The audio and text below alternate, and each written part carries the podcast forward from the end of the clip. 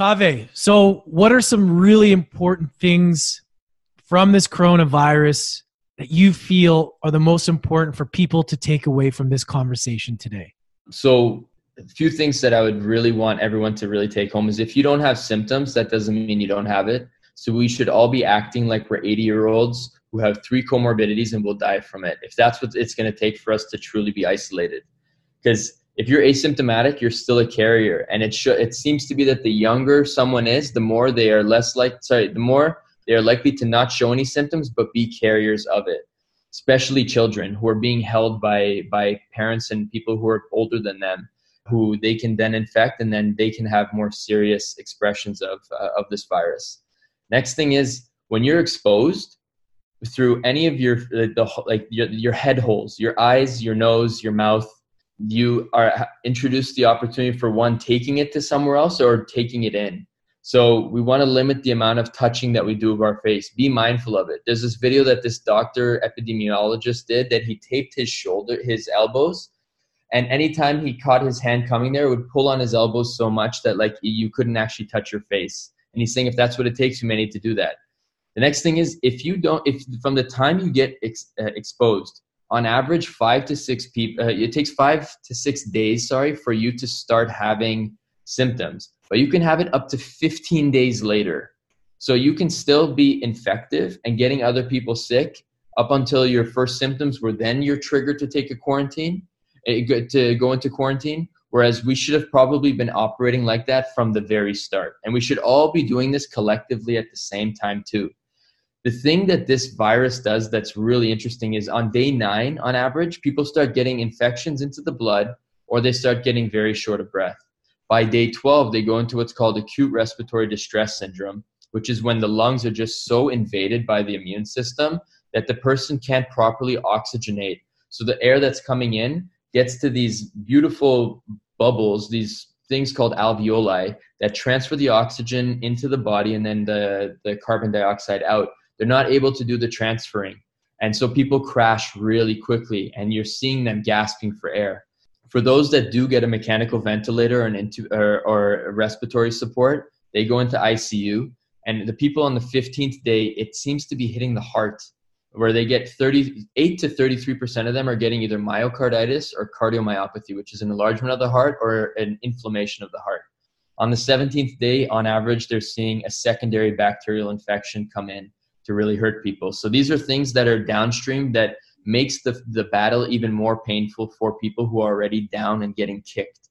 So we need to be even more mindful about people who do have weakened immune systems to be in isolation and aware and uh, away from others who are maybe one not taking it seriously or who are younger and still have to be exposed to us to other people if you have traveled recently you should definitely be isolating if you're a healthcare worker you should probably be isolating yourself and again, the greatest invitation would be for all of us to, to isolate ourselves from one another as much as possible and from new exposures as much as possible. We're making excuses to just see our friend because we haven't in a while, we're doing a disservice to us, to yourself first, because you don't know where your friend has been. So please be mindful that we can apply these things because this the data is changing and the studies like are showing new new symptoms like sudden loss of smelling and taste what a bizarre symptom but i've heard three of my friends who have had this suddenly in the city and then one of them has tested positive. and then we and then the other things that the only reason anyone should be going to the er is for shortness of breath chest pain or profound fatigue or hallucinations i say or or or for us to create a good space between it doesn't mean this plus this plus this mm-hmm. other than that go to screening centers for fever cough that's it but then and then stay at home the rest of the time and mm-hmm. optimize your immune system any way you can. You hear that everybody? That's a doctor speaking. Listen to your doctor. He's in the front lines. You got to take these precautions. It could save a lot of lives so make sure if you need to go listen to it again write it down. This is super super important and there's no better source than an er doctor telling you this so listen up. With lots of love too Life is going to give you challenges, struggles. It's going to force you to face your fears. Even though these may feel like your worst enemy, in truth, these are actually your greatest allies. My name is Lance Essihos. Welcome to the University of Adversity. Class is in session, about to learn a lesson in the game. We embrace the pain, take it and we make some change with, with, without scarcity. I don't know where I'll be. It's, it's how we learn, and now it's your turn. Let, let's get. Welcome to the University of Adversity. Oh, hello, everybody. Welcome back to the show. If you're new to University of Adversity, welcome to the family. If you're a regular listener, welcome back. Truly blessed to have you guys taking your time out of your day to do this, listen to us. I honestly believe that you're going to get a ton of value from this. And if I could highly suggest getting some sort of writing device and a notepad or get your phone ready to take notes, a computer, whatever you use to take notes, I highly recommend doing it for this one. We have Kave Kavusi joining us. He is an emergency room doctor in Toronto. He's been on the front line since day one. He is also one of my fit for service brothers the Aubrey Marcus Mastermind that I'm on this year.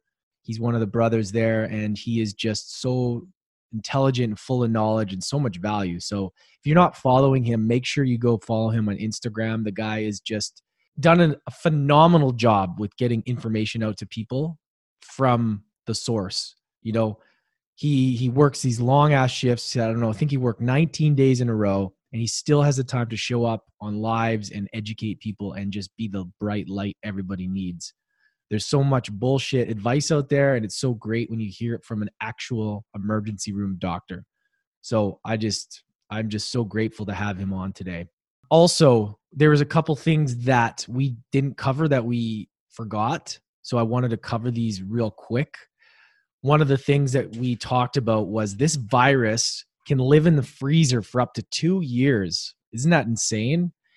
Make sure you guys are wiping down everything, cardboard, all that stuff. You got to just be really mindful of the cleanliness. As you guys know, I know I'm just I'm just kind of repeating what was been told, but sometimes we need to be told a couple more times, right? That's pretty crazy about the freezer. But anyways, so we get into everything and we also talk about what happens when we get cooped up in these situations? We have a bit of a laugh, and it's important to have a laugh during these times as well, guys. You know, we we get serious and we grip things pretty tight, no pun intended, and we. uh Oh man, you guys are gonna love this episode because we talk about that kind of stuff too it's important to have a laugh. It's important to just realize that we're still human beings and we're still just trying to figure it out. And although it's great to educate ourselves the best we can, do the best we can, we can't control everything. We just got to allow this to be the medicine that we need. It's happening. Let's let's let's lean into it. Let's do the best we can with the tools and the advice from credible sources that we have. So, enjoy. I know you guys will. If you guys haven't already, make sure you subscribe and do me one favor if you got value from this take a screenshot share it with a friend do something after this maybe sit think about the episode with your notes and then go huh how can i get this episode into somebody's life think about that or if you can leave a review we would appreciate it as well this is this is the ripple effect that we want to have this show to have so get it we want to get it into as many people's lives as possible so I thank you ahead of time. Appreciate you guys. Sit back, relax. Kave Kavusi coming right up. The man, the myth, the legend. Kave, how you doing, bro? Amazing, dude. Amazing. Just woke up from a little nap after 19 days straight of going. I woke up, had a call earlier, and then went right back to sleep and woke up to make sure that I make it for this chat. Dude, thank you. I just want to say, start this off by saying thank you because – I have been trying anybody that I've been talking to lately. I, I'm directing them to go to your Instagram because you're you're just showing up with such value and and educating people with what you're doing. You're on the front lines. You know, like I can't even imagine what you must be going through. But what you've been able to give back during all this has been fucking incredible, bro. Like, and to hear what's been going on and how this is evolving, yet you're still able to keep some sort of normalcy. Well, you appear to be. And you know, and I was just so excited to because we've been. I wanted to have you on the show, but what better time than now, right during all this fucking chaos going on, and what better person than somebody that's in the ER as a doctor seeing this. So thank you so much for joining us, brother. Uh, my pleasure, dude. And like the universe aligned this, I guess, this way. And how great is it that you're the name of your of this podcast is the University of Adversity because we have an adversity that exists outside of us that's forcing us to confront the adversity that exists within our minds, right? And it's really forcing our hand in such a beautiful way, but also challenging way because our preservation is challenged here, but this psychology of self-preservation here has been a battle that we've been going through for a very long time. But this is our first generational experience that we're all sharing in a potent time that allows us to reevaluate the adversities here, maybe we can come to terms with them and then really attack this thing on the outside with the most of us that is unburdened and like coming from a real place of love and not from fear. Yeah, and you're really noticing it out there the people that are operating from fear. There's a lot and and it's it's because they don't really have the tools, right? I mean, this has been it was such a sudden thing. Yeah. This just happened overnight I mean, I remember hearing about this even even in Tulum when we were in Tulum in Mexico. You know, we heard about it. It was kind of like, what's this this thing, right? Yeah. And it was kind of I was just as guilty as saying it's just like one of those other things that we've been told to fear over the years. Mm-hmm. And then all of a sudden, I start to hear it from. I, I think you were the one talking about talk. See what Peter Attia is saying, and then I was like, okay, Peter Attia. And then I started listening what you're saying, I'm like, okay, we got mm-hmm. something here that is, you know, when people that I trust are saying to start to learn and educate yourself on this, then we got to listen. So, where are we at? And walk us through a bit of your journey but what the fuck has been going on. Uh, well, when you brought up uh, Fit for Service, uh, our first meeting, like we, me and Lance, we met in Fit for Service, which is this mastermind of people coming together to be of service for the greater good starting with ourselves, but like really helping the world. And Lance is doing this. This is the service that he is providing so beautifully. And when I was flying down to Mexico, which was at the start of February, I'd been in Alberta before and I was wearing my mask when I was flying already because I was aware of this thing. And I'm like, this is a time bomb for us to come here. But I felt like I would be seen as alarmist. So I was mindful about not really hammering that out.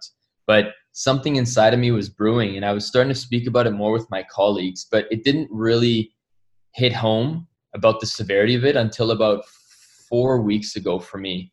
Uh, we have a large Italian community in in Toronto, and I was starting to hear little pockets of stories about how people are getting smashed there, but more so how the healthcare system was getting overwhelmed way too quickly. Mm-hmm. And when I started really looking at the pathophysiology of how this virus gets in and really attacks, how it's really effective in making sure that it continues to survive. Because this is a virus, just like us, it wants to survive, right? So it is propagating the way that it can. And it's brilliant that how it leverages us and is it, it hides and then it really smashes. So the alarms really started sounding a month ago. And as of us recording this today, we're just shy of 400,000 people that are confirmed infected but the number we need to be looking at is the number of deaths, and that number is going to be exponentially increasing for the time being. We're at, I think, about 16,400 at the time of us recording this. So, yeah, so what is has been such a, a big shift for for me to really be seeing is how people are really taking notice. And in these moments in these times people leverage without even knowing it what consensus agreement is. And i was i've mentioned this uh, i mentioned this at our workshop that we did but it's so important for us to recognize that consensus agreement is i am a doctor. I have health information. You're more likely to believe a doctor regarding health information than a garbage man for example not that the garbage man is not informed but because i have the title of this now i what i say is going to be agreed upon more by many people so then when i say something anything if it's health related through the suggestibility of me saying it and your mind agreeing to it, you're more likely to think it's real. So when I started talking about it and Peter started talking about it and all the other health people started talking about it, it became real really quickly.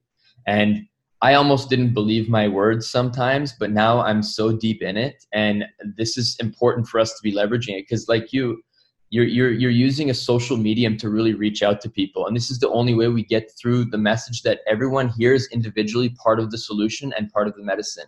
And I am just getting familiar with using this platform to speak out. So, but there's no better time than now. So thank you for allowing me to be a vehicle through that as we invite people into this, dude.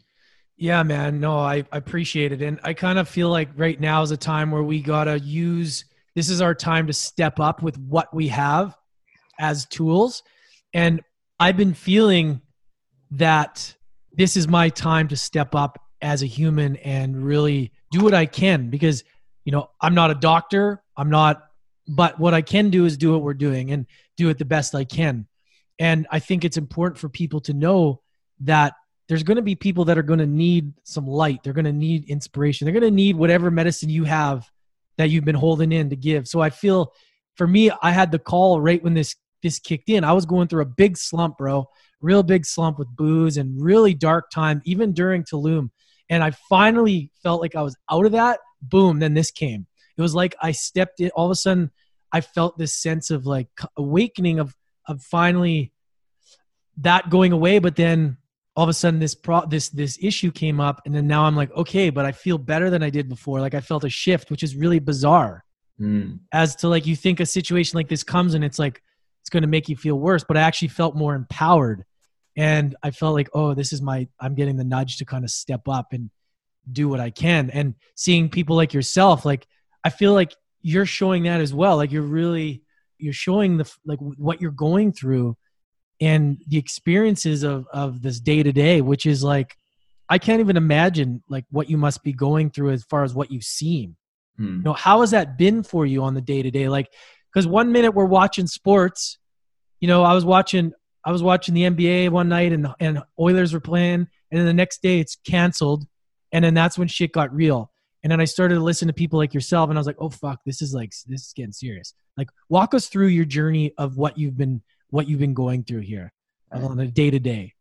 Well, dude, if there's a message to be getting out there right now, all of the majority, well, a big portion of the majority of people's diversions are gone. Sports is a diversion. We call it yeah. entertainment, but it diverts us from really spending any time with ourselves. Yeah. And because so many of the diversions have been put to the side where people are protecting themselves, but now, whoa, that's where I used to go. These are the places I used to go. These are the people I used to hang out with this becomes such a potent time for us to go through the withdrawal of all of those things yeah. and also the time to really sit and be with ourselves and I, I, can only imagine like what every individual healthcare worker has been going through because i know i see with love that a lot of them who went in there with really good, good intentions to heal ended up getting stuck in the the hamster uh, just getting in, into the rat race of the finances of the notoriety of being a specialist versus a generalist.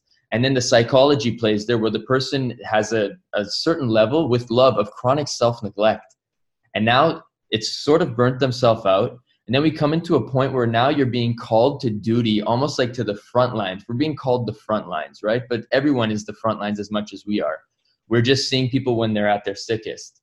And i'm i'm seeing the humility or sorry humanity of the physicians the nurses the entire hospital staff that feels overwhelmed and imminently at times powerless for what is coming if we don't shift the curve about what is happening right now with the numbers with the amount of more people that are getting infected. So my uh, hopeful awareness causes me to recognize what the possibility is by taking action and not taking action then I intentionally step into places of inviting people relentlessly into how they can be the medicine. So just like you, they step into recognizing I am more powerful than I thought.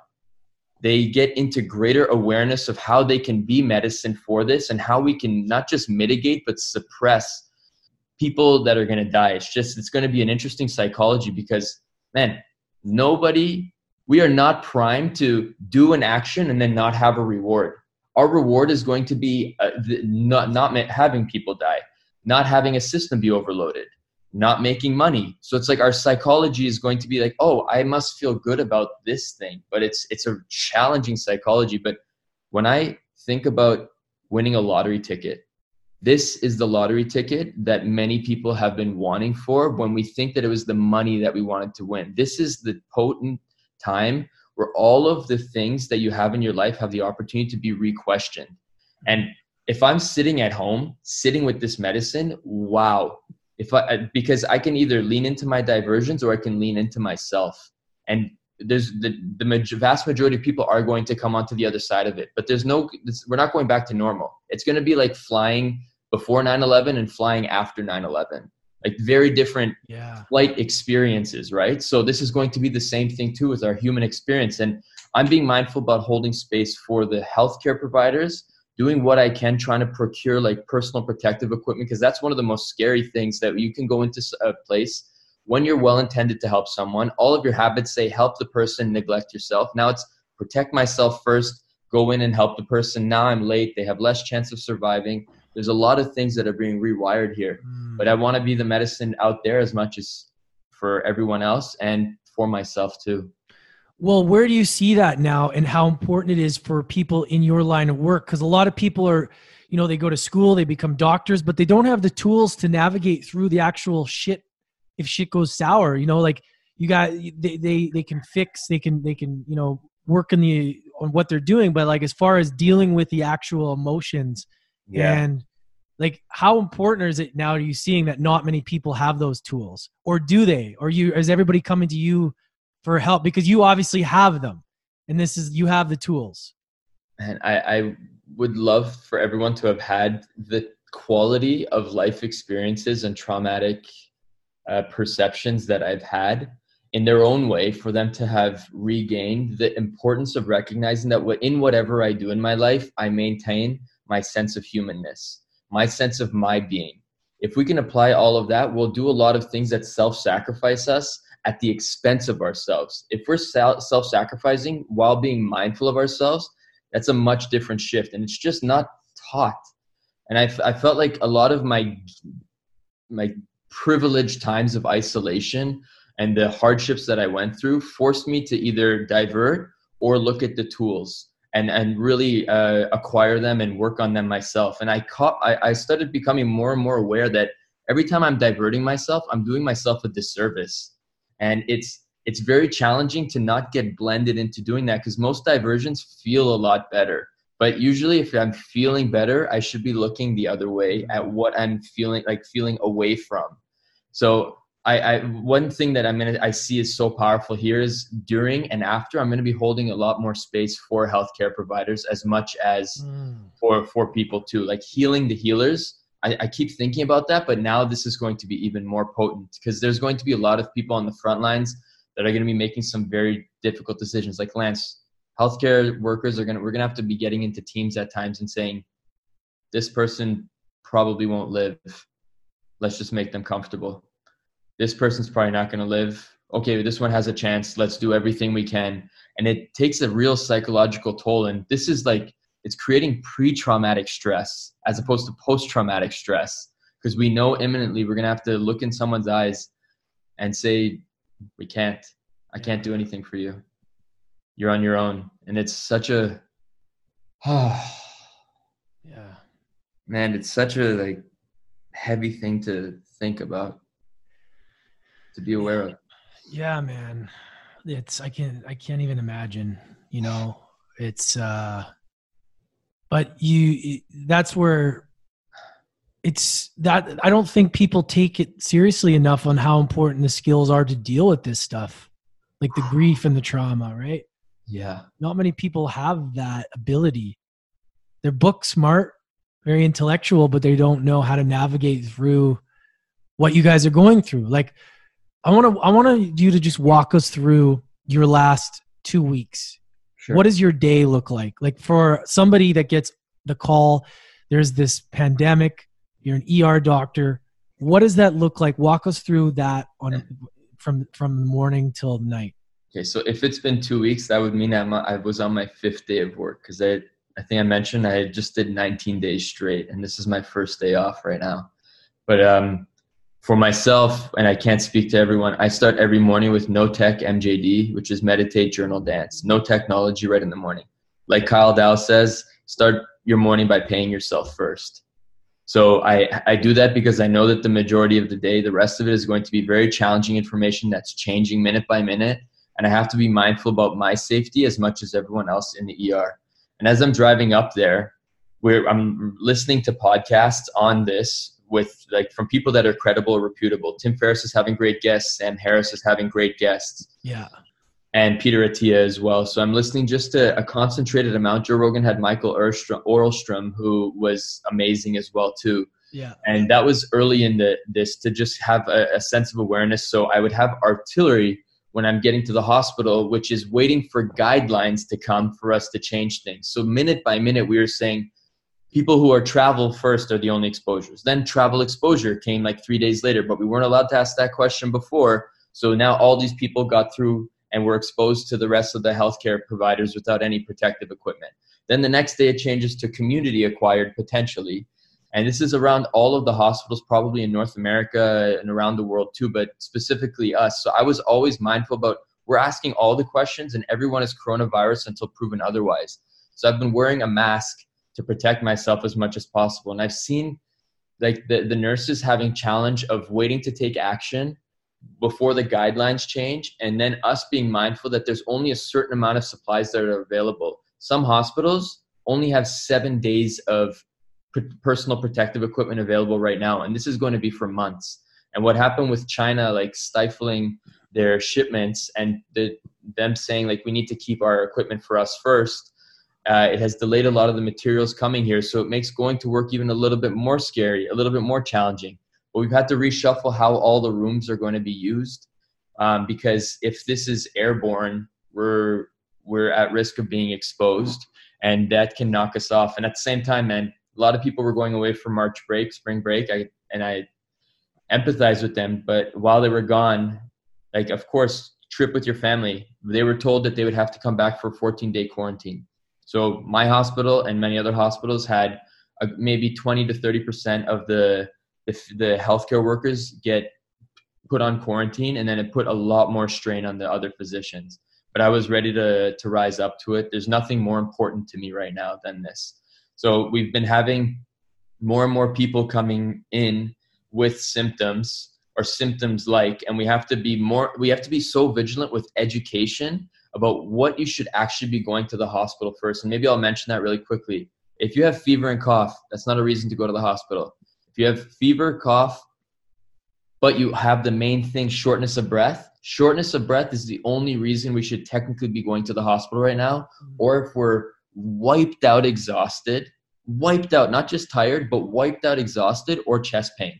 That's pretty much it. Or if you're hallucinating, someone else will probably be bringing you in for that. That is the only reasons anyone should be going to the hospital outside of like a broken bone or other things like that. Because we've been having to lovingly ask people to leave but Toronto is seems to be ramping up pretty well, and we're getting screening centers set up.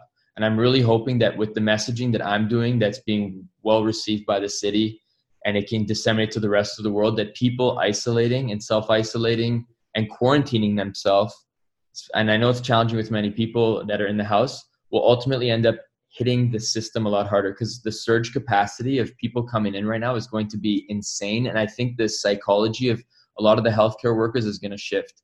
And dude, I'm, you know me, I, I have some tools, but I'm still fearful. But I'm not. I'm choosing not to be led by it. I'm aware of it, but I'm not led by it. And I think that's one of the important things that I'm going. I keep reiterating with my team, and I think that brings us back into. And I'm doing some breath work with them, so let's keep doing that. Oh man, they need you for sure. That's so important to have that leadership. You know, when shit hits the fan. Yeah.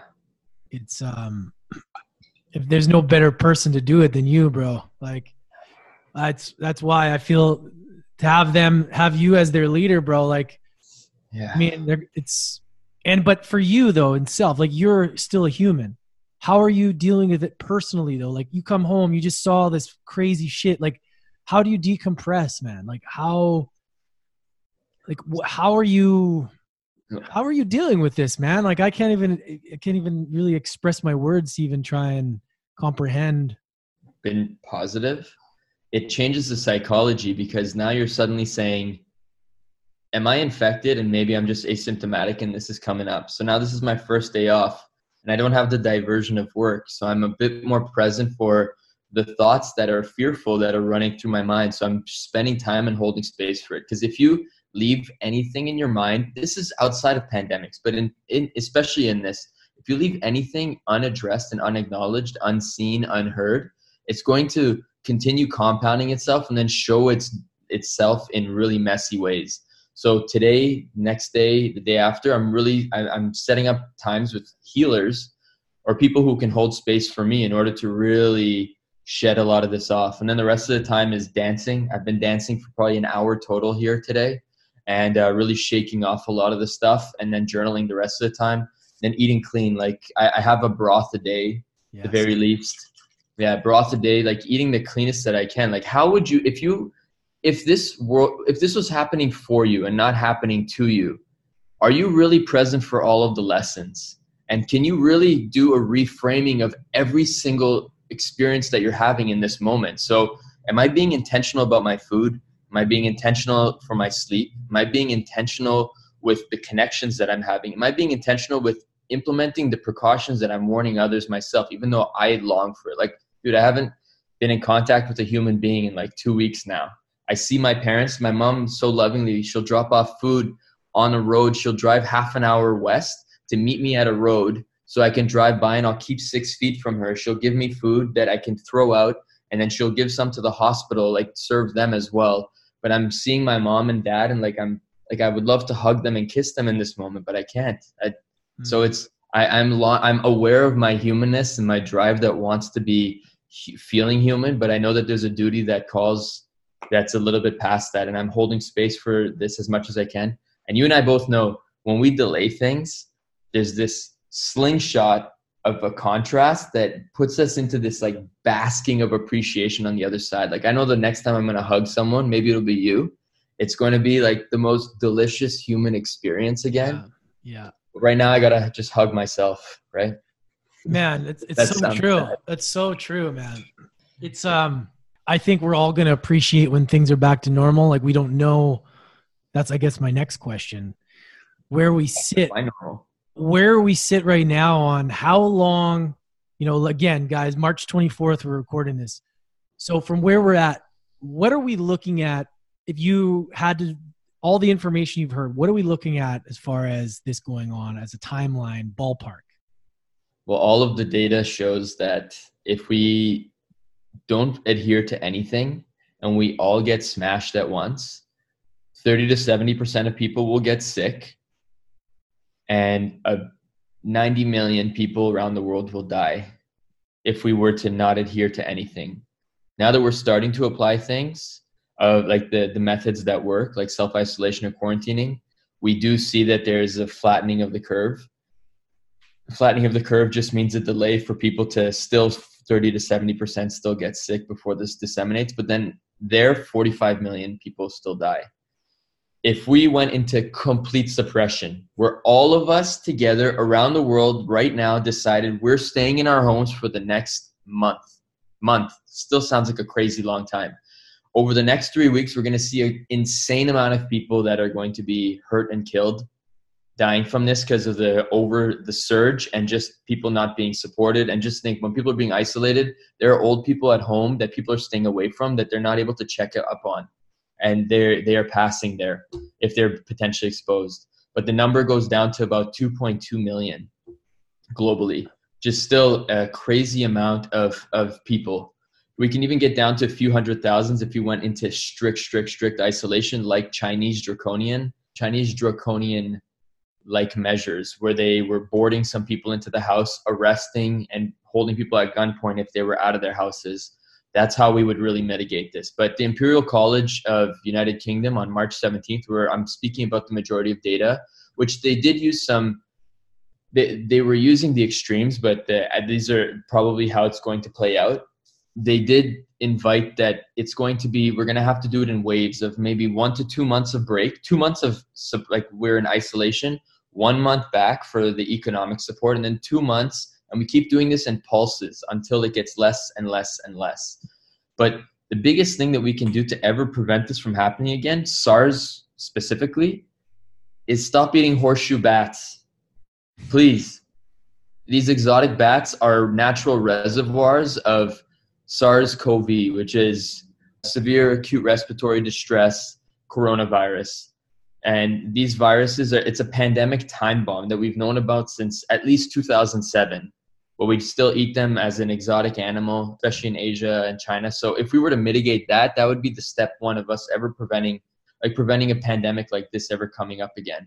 But this can easily stretch 18 months, man. Wow. Okay, here's my question. So I'm so fascinated why some people get symptoms and some people don't. Would Yeah. you what is your theory on this so far? Is it generally the healthier immune system or like versus the like how what is the reason that you're seeing or the similarities in people getting the symptoms? I've heard all kinds of conspiracies which must drive you nuts as well, like hearing these different things, but like what is the reason? Is it come down to a healthy immune system versus one that's compromised as far as like the depth of your symptoms? Or can it be a really healthy human, you know, like ourselves? I, I think that we're pretty healthy on the scale of things. Getting it like where where are you with that? I would love for it to be clean cut and for us to say, yes, if you're healthy, you're not going to be as affected. And if you're older, you're going to be affected. But that's just protecting myself. And I feel compassion for the people in the older communities or older populations who have no control over that, but suddenly they're at higher risk. But it looks like the numbers that are hurting people are the older, it, it is people in the over 60, especially, especially over 70s and 80s, but the comorbidities. But I can tell you, man, it's not choosing it no one is safe Mm. fully from this i've seen a 28 year old doctor who passed who had no past medical history a 34 year old out in california like five days ago who with no past medical history who was a friend of a friend of mine who passed from the coronavirus. No, not asthmatic nothing whatsoever. Very like athletic as well too. Seen 47 year olds 52 year olds being seen like there there's these young people that you're thinking okay we're immune are still getting crushed by this. So man I, I I that makes me fear like i can hear my words and i can feel my body have this like this tightening up as i say that no one seems to be protected. But what we can do is definitely optimize our immune system the best we can because our psychology definitely does have a play with it. When you see someone who has a cancer diagnosis and you see that they've given up hope there's a very different outcome compared to when someone still has hope and they have optimism and they're thinking very differently. And I, I think that there's something, I hope the medical community doesn't push back, but metaphysical that's beyond what we can tangibly touch that said that helps someone uh, survive through this. And I hope uh, survive, like optimize their immune system, but hopefully survive through this as well. And we'll only be able to tell in absolute certainty when we're looking in hindsight when this is all complete, man. But we should all operate as if we're 80. If we did that, that we would truly isolate. We should all operate potentially like we have comorbidities. If that's what's going to take for you to apply the things that actually work, then we maybe we should start thinking that way. Like, what does what would 80 year old Lance tell you right now if he was here right now? Like, would he be telling you be way more vigilant, man? We want to live, or would he say, eh, whatever, if it happens to me, I'm okay? No, it, it would. Be, I'd be battling with it as to like. No, of course. If if I know if I was eighty and I know that I could get it at that age, I guess where I I'm like I I feel where's the line between fear taking over where it suppresses your immune system so much and you must see it in the because being a doctor right a lot of people obviously you have to know the facts right we got to learn about this we can't be stupid and hide in the clouds but Yeah. where's the fine line between knowing what we need to know but then not letting fear take over right? Because some people that let fear take over i feel would, would i'm not going to say they're going to get it easier but i think i feel like psychologically there has to be some sort of correlation between our our minds or how we how our body operates our immune system like i don't know like it's it's just hard for me to wrap my head around all this you know? And mm-hmm. that's why i feel like is it so cut and dry or is there something more to it like i mean psychologically and and with fear is fear going to be the thing that allows you to get it allow it to attack your system further than if you're not in fear you know what i'm saying Yeah, man. Well, I, I'm I, I'm curious about that too because I'm thinking I- I'm actually thinking more of a, like vibrationally, and I don't know Yeah. if it's going to resonate with people, but I wonder if some people who are like so deeply unconscious and unaware of their own life's existence are the ones that are getting the most smashed by this, and then the people that are really living an intentional life that they're aware, but maybe a bit more conscious, a bit more aware. Then the others are not going to be as affected. That's one of the things that I've said, but I wonder if it's me trying to preserve myself by saying that. I wanted to say that too, but I didn't want to discredit, like, you know, because as a doctor, that's like a complete opposite thought I know. process, right? No, so this, but this is like this is this falls into belief system. I'm not speaking about it as truth, but Yeah. observationally, yeah. I've seen, I've experienced things in my life that you can't quantify. That has sing, like uh, that you can see observational data that actually supports it, but then you can't reproduce this in studies. I've sat with 25 people before who are all blindfolded, and they've all gotten on the same level in whatever ways that they do, and they all at the exact same minute, exact same moment, raise their hands, turn one hand, turn the other hand, and then look at them through their blindfolds. And I'm looking at one person over there, one person here, and one person there. You cannot explain these things with with any study that could reproduce it, but there's observational data that's outside of just me. Someone else was there to witness it as well too. So if we can get curious about maybe these people there's a different frequency that we can be operating from within ourselves. Maybe we can fine tune our immune system in this as well. And i think like stepping into greater senses of intentionality and awareness are how you get to even know your fear in the first place. So Yeah. like when you're saying if we're operating from fear versus not are you pro are you proactive or are you reactive? Like is a very important thing to differentiate between the two. Are you blended in the feeling or are you witnessing it because if you're blended in it most likely you're operating from fear. Whereas if you're able to witness it and not be a part of it that's that's someone who has stepped aside from their fear and is aware of it but not led by it.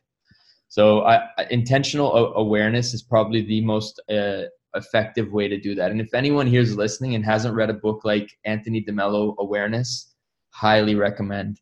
I think i may have mentioned to you that i'm writing a journal right now uh, intent journal and it's just a to step into spaces of intentionality for this very reason. So you can be present for like what what i speak to very often is having presence intentionality consciousness and awareness. These are the four things that four pillars that if you apply it anywhere you cannot do wrong. You can't do wrong. And you can be in love and you can see your fear and not be it.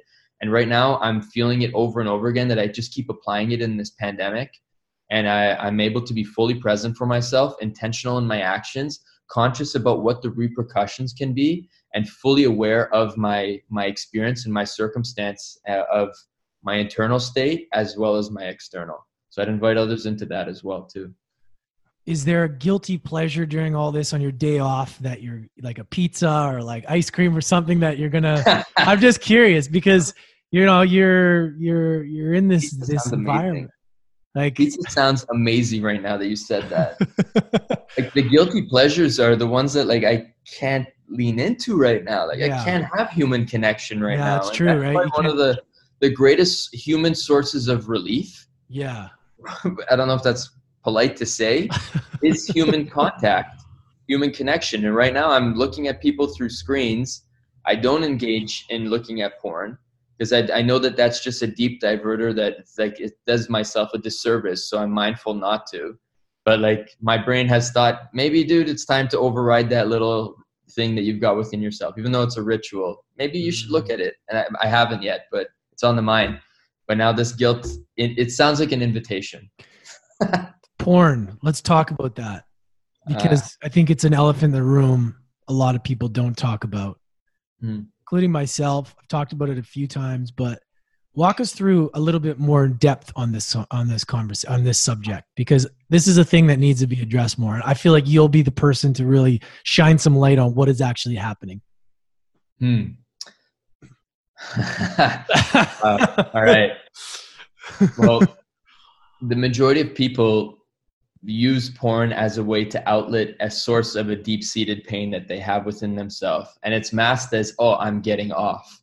but what you're getting off of is the train of processing that really gives space to, to acknowledge that deep pain that we have which is lack of worthiness lack of sexual desirability lack of being uh, wanted lack of uh, attractiveness all of these things that it gets completely satiated and extinguished sorry not satiated in a moment when we do engage in porn.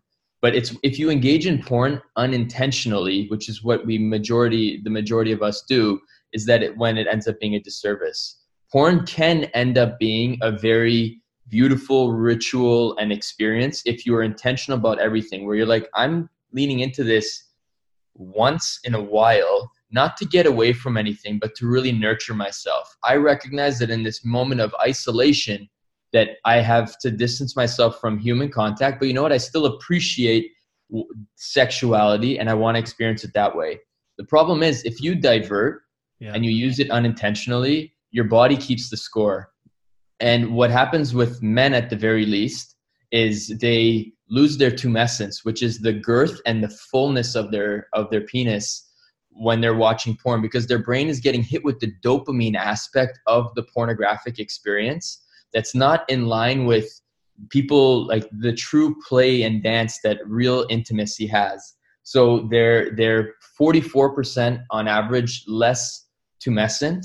And for a man to if he were to stop porn, it's age specific, but it takes 20 to 45 days for us to regain our girth from once we stop watching porn for us to get back to our normal girth uh, sorry, a normal tumescence. Really? But what ends up ha- another thing that's crazy with porn, and I'm sure you're aware of this too, is it changes the narrative and dialogue and story that we have when we're getting into bed with a, a partner of our own because we have expectations that we create that are not in reality about how to hold space for someone mm. or what to how to speak about what we would uh, like to experience or expectations that we have when, whereas when you're on watching porn, you're just catering to the thing that hits you the highest, hits you the quickest, and it doesn't actually nurture what the true progression of an intimate experience is. So it ultimately ends up being a disservice for you and your partner. If she, he or she is watching porn, it ultimately ends up being a disservice for them. If I can quickly talk, if we're talking about porn, we should talk about the toys that people are using.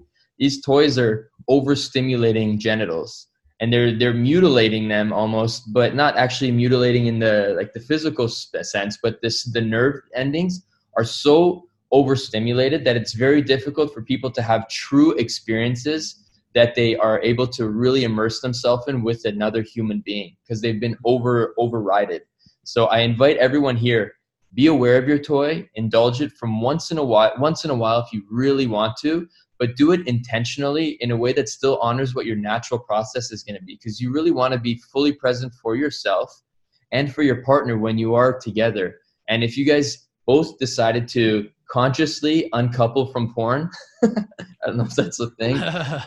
It will be and it'll end up being such a beautiful service for both you guys and you guys are really going to uh, be a lot more present for one another I like this that we're talking about this right now because everybody's in at home, right? And yeah, the, the, problem I have with working at home is see, this doesn't change much for me, but it's a distraction of things like porn is just such an easy gateway to distract you from what needs to happen. And I feel like there's going to be a lot of people who are going to be playing and dancing with the getting work done, doing this, doing that, because there's so much at home time, right? So I think it's yeah. important to really yeah. have the intention of like why are you doing this? You know like Dude, i for me i'm like shit i gotta i gotta i don't want to do this i better watch some porn. Yeah but catch that. So you yeah. have an opportunity to create that space where you're like i have awareness that yeah. this is a diversion. What am i getting away from? And look at that because now now it's time this is this is the time the most potent time to actually look at that.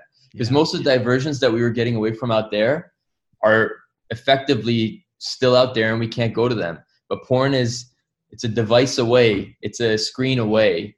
And like so can you really exercise your own courage to get to know to not lean into that and to get to know what you're getting away from?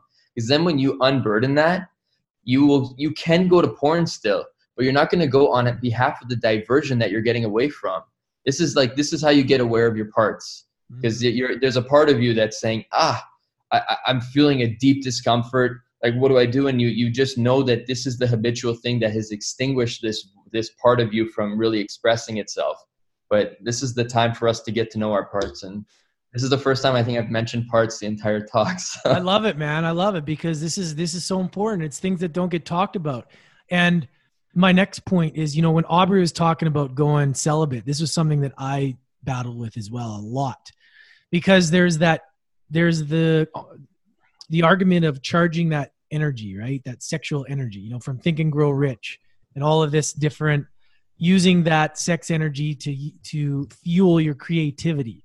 So yeah. i've been dancing back and forth like is it better for you to you know people say oh no you know uh, releasing is is is good for you. It's it's good for your well-being. But then some say well no you want to use it to charge it up because most people don't ever allow themselves to get that charge to because eventually it's got to go somewhere so it goes into your creativity. Where are you at with this? And i just love that we're talking about this because this is something i don't talk about very often.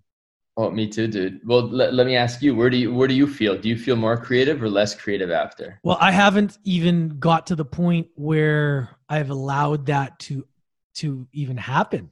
Past yeah. two weeks like i'm you know a week 10 days well even when aubrey was saying he made it like eight days right?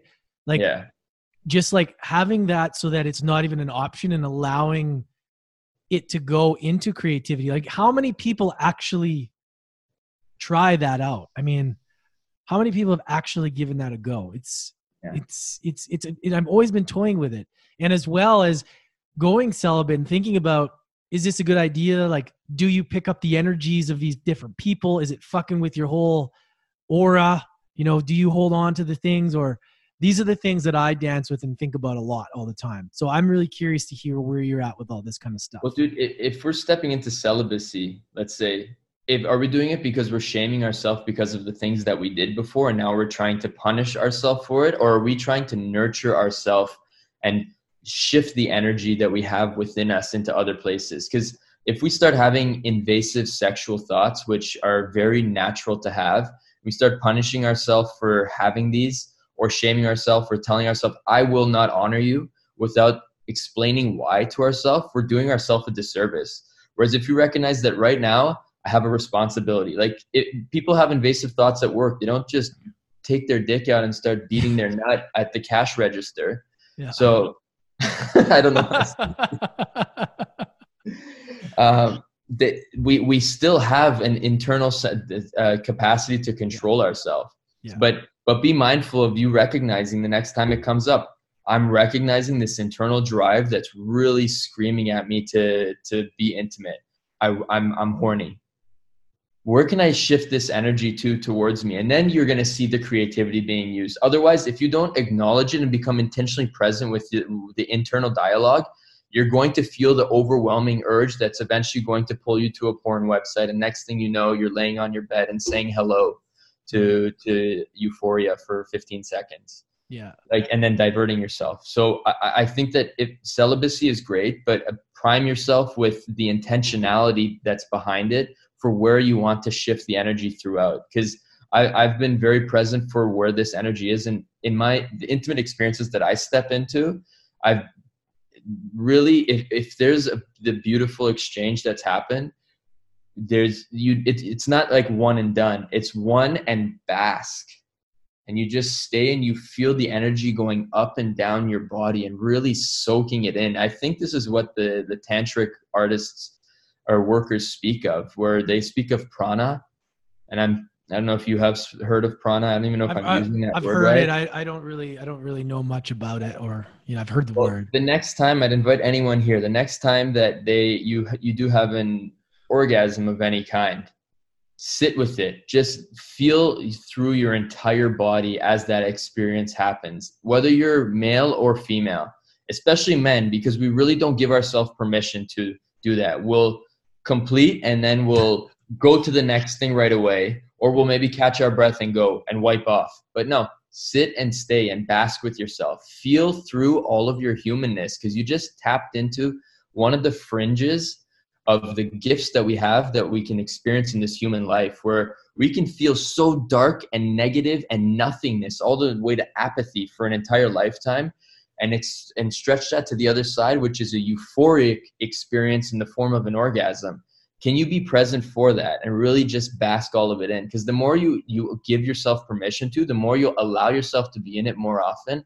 And the people around you will take notice too but of, of you being a lot more present in things. And i think this is just like a it's it's a result of how we operate in society where we act act act go go go do do do. And like even intimacy and sex has become that. It's do next thing. Come next thing. No no no. Let's come and stay. Let's mm. have an orgasm and bask let's have an orgasm and really sit in peace with this and feel through all of your humanness i think like these are re- like opportunities for us to feel all of us and i'd invite you into that the next time it does happen man well, yeah, because we're all cooped up inside, and this is the stuff that I'm glad we're talking about because we're everybody's going to go through this shit. Yeah, it's going to be it's going to be a baby boom in 29 at the end of the yeah, year. it's going to yeah, be like nuts. A, a pandemic baby, pandemic but babies. This is this is why I think it's important to to because we're all going to have to go within and and figure out why we do the things we do. At least instead of masking it with booze and, and whatever else I think this is a great time. So I know that there's going to be a lot of people hearing this that are going to go, fuck, I know I'm going through that too. You know, uh, yeah. I'm at home now and, you know, like, am I making the best decisions with my time, you know? Yeah. Well, they don't have to do anything, right? We don't no. need to do anything. Their no. preferences, but this yeah. is such a powerful opportunity yeah. for you to really bring all of your things back into question. The people you hang out with, the job that you're doing, the way that you play, the way that you're thinking, acting, and feeling, are you really doing the things that you can to and are taking advantage of the opportunity to reevaluate yourself? Because when when someone challenges you on a question, for example, you can either feel resistance or you can see it as an opportunity to say like, oh, I'm going to reevaluate my belief. Oh, maybe they're right. Maybe I was being a little bit more rigid on this, and then we shift. But if we just set up this wall and we just seeing through one lens, we're going to continue on with life in this like this isn't fair to me because now i'm not making money and i'm stuck at home or you and you're just going to keep seeing through that lens but there's an opportunity for the shift and you can continue to see things through the lens of before pandemic and after. And i have a i'm I, am i am certain that for the vast majority of people people are going to be a lot more have a lot more humility a lot more sense of collaboration and cohesion uh, less separation and probably more appreciation for their life than they've ever experienced. Because this feels like a tumor diagnosis for everyone. Like I, I had a tumor in my neck when i was 20 and that made everything be brought back into question anything i thought was actually important for the most part wasn't it was i'm going to die and i'm scared and in that fear i got to see all of my fears for the first time and it was not being able to spend more time with my parents to not have a child in my life uh, that was my own that I could bring up, to not have a, a, loving partner. It was all the like the fundamental things. It's not the sixth house or the seventh mistress. It's none of those. So it's like this is a very potent time, and like if someone shuts off all their diversions, like right after you guys, this whoever is listening decides to stop this podcast, catch yourself wanting to go to the next thing, but stay here. Really stay for the next five to seven minutes at the very least and just sit in that chair, not looking at anything that stimulates you, and see what comes up in your mind. Because a lot of the thoughts that we're discussing are primers, and they're opportunities for you to really look within and feel if there's a shift that you can invite yourself to. And really, if, if it's possible, start exploring it either through a pen or through your mind. Look, like I've got, I've got my thing here that I, I I'm dabbling with all the time, and this is where my thoughts just get after I'm done just ruminating here. Uh, I'll go there. I don't want to share like anyway. That's awesome. But I'd invite people into this type of possibility right now. Spend some time with you in absolute solitude. Right now you're in isolation. The next step will be solitude, where you have no diversions around you. And that's when you're really going to feel all of your humanness and the parts of you that you've been not really giving so much time for. Mm. Well said, man. It's it's a great time. After all this stuff is past, where is Kave in five years? Is it different than where you where you were before, or is this going to have a massive impact on your plans for the future? Okay, so I have to preface this with provided I survive. provided I survive and I'm putting the intention and energy there, I had a friend who invited me into every time I'm going to the hospital, I step into a, an energetic box that I step that I walk with as I'm walking into seeing patients. And then when I'm going into specific rooms, I put an extra shield up that when I go through and I come back out, I drop that shield, but I still maintain this one in. Whether that's real or not, I'm believing for it to be true and I'm applying that regularly. So this will be one of the at least systems of support to mitigate me getting smashed by this. I've already journaled an entry to the virus that said if our bodies should meet, I would love to welcome you in and for you to explore but not to not to destroy. And i will invite you you like a museum you can come explore me but not destroy me. And I, I have had this thing that i've wanted to have compassion for the virus because it just wants to survive as much as we do. So i'm being mindful of that. And in in like thinking about five years from now I, I feel myself playing more of a role of a servant that can heal the healers and hold space for people that I know a lot of people are able to do this, but I feel I feel a qualitative difference, at least in my experience, with how it's really being received by others. So I'd love to see if I can really make this into a, a project that is going to prevent like that brings people into greater intentionality and awareness and really serves a shift for not just the human experience but the experience of the world that it has with humans within it and if we can have this symbiotic relationship happening where we are aware of nature, aware of us, aware of our nature, aware of our impact on it, I think I would really love for us to be like cohesively and collaboratively making this the most important goal that we work on together for the next five years. And the most important part, enjoying it the whole fucking way, man. Yeah. Well, how different is that from what it would have been a month ago? Like how different are your plans? Already. I, I've, I've, I have been enjoying my life already so much. In the past year and a half has been so much deep unburdening. Uh, and really expanding my network of beautiful people that have come into my life. Everyone is beautiful, even the most challenging ones. Like are not really challenging. They're just people that we have to work with more of their parts in order to really get to know, and for them to feel safe to open up to me. Mm. But I have felt this like this openness, and I'm I, I feel like one of the things that was missing is people were on the blinders of the autopilot, and now the autopilot blinders are off. So this is going to be a very potent time for us to invite others into greater awareness, man. And like, mm. I, I feel like this was one of the components that a lot of us who work with, I don't want to say us, people who work with alternative medicines to see the world with a greater, with a multiple lenses are able to have been asking for something of this nature just not at the expense of other people. That's the challenging part but i guess that's part of the lesson too. Yeah it's not the truth. It's like yeah. the universe being like all right guys this is go to your room you've misbehaved. Yeah exactly. it's like exactly. Uh, it's crazy because in every negative situation there's a lot of positives. Yes we are losing people but the earth is repairing. There's so many things positive things happening like, yeah, it's crazy. Well, I wonder if during during these moments we like the governments all take notice because governments are the ones that ultimately execute things and politicians.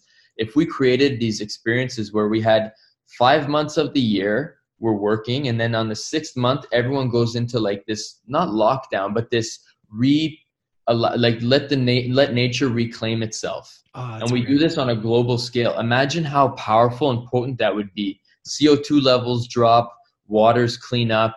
Nature has a really good way of cleaning itself, but if we keep holding it by its neck, it's going to be harder for it to continue doing that, right? yeah. So, so like this could be something so powerful for us to instill, but like starts with greater awareness, and awareness comes when people are pushed off of their autopilot, and this is where we are right now. So, can you see? And from what lens are you currently seeing your life right now that you can reevaluate what other lenses are possibilities for you that you can really realign with your truth and probably step into the most important lesson, which is you are love, I am love. We don't need to go anywhere else to search for love because we're it. Mm-hmm. And when you come to that awareness, anything that you touch are just reaffirmations of the love that you are. And you get to experience the humanness from the foundation that you are this beautiful source of all of the things that you've been looking everywhere else for. Mm. Dude, powerful, man.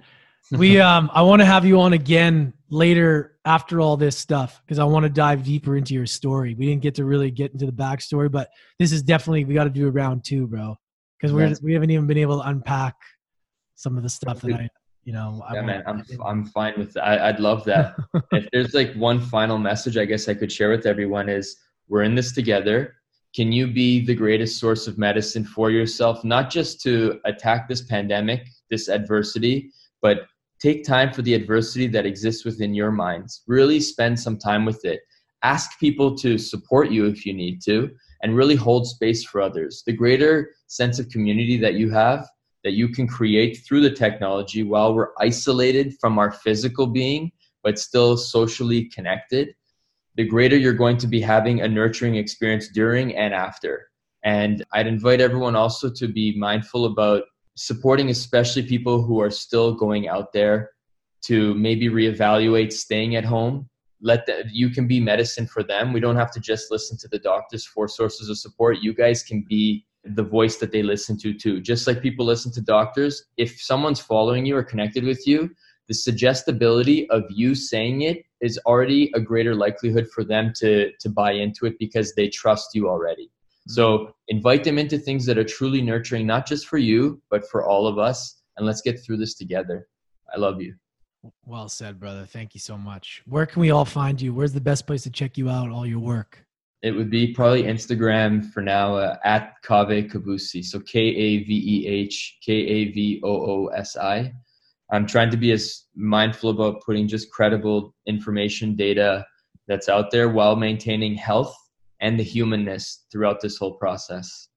Yeah, I've been sending everybody I know to your uh, to your Instagram because I think it's super informative and educational, bro. And I, I, I truly appreciate everything you're doing, man. So fuck, well done. Thank you. Thank you, brother. Uh, also, uh, drkavoosi.com is going to be going up in about two weeks. So we'll see what's going to come up there. Who else would you recommend for people that, if they want a couple other people to follow, who else would you say? Well, the ones that we've mentioned before, yeah. like we don't need to be looking about the economics and all that stuff right now. I'd be I'd be paying attention to Sam Harris's work, and if you look through his Twitter feed, he's only sharing people who are have credible sources and are sharing some deep knowledge. So I would be looking from there and then branching out. Tim Ferriss has been really uh, credible as well too. Mm. Nassim Taleb, if you have heard of him, uh, he's author of uh, The Black Swan, and The Black Swan is a great book that speaks to the psychology of what happens during pandemics. So I'd invite you into that. And probably the like this is biased from who I've been paying attention to. The final one would be Peter Attia. I really like how he's been he has a team of epidemiologists that are working and in, in, in dialogue with other scientists around the world, and they're only putting out proper digestible information. But I, I, intend to play that role as well too, but not for the eyes to be on me, but for the message to be received by you and by the world. Mm.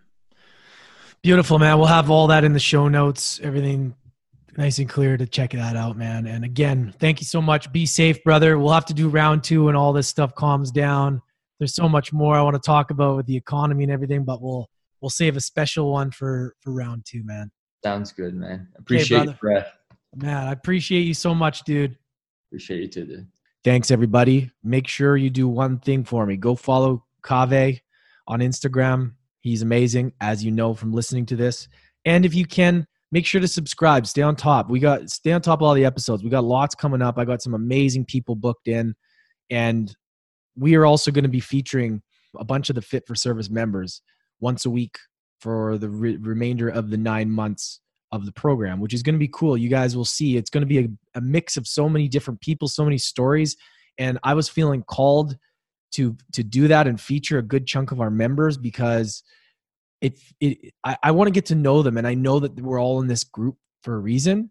And having that mixed with all the other people I'm having on is going to have a great dynamic for the show and add so much value. So look forward to that. You guys, I appreciate you. Stay safe out there. Love you. Catch you next time.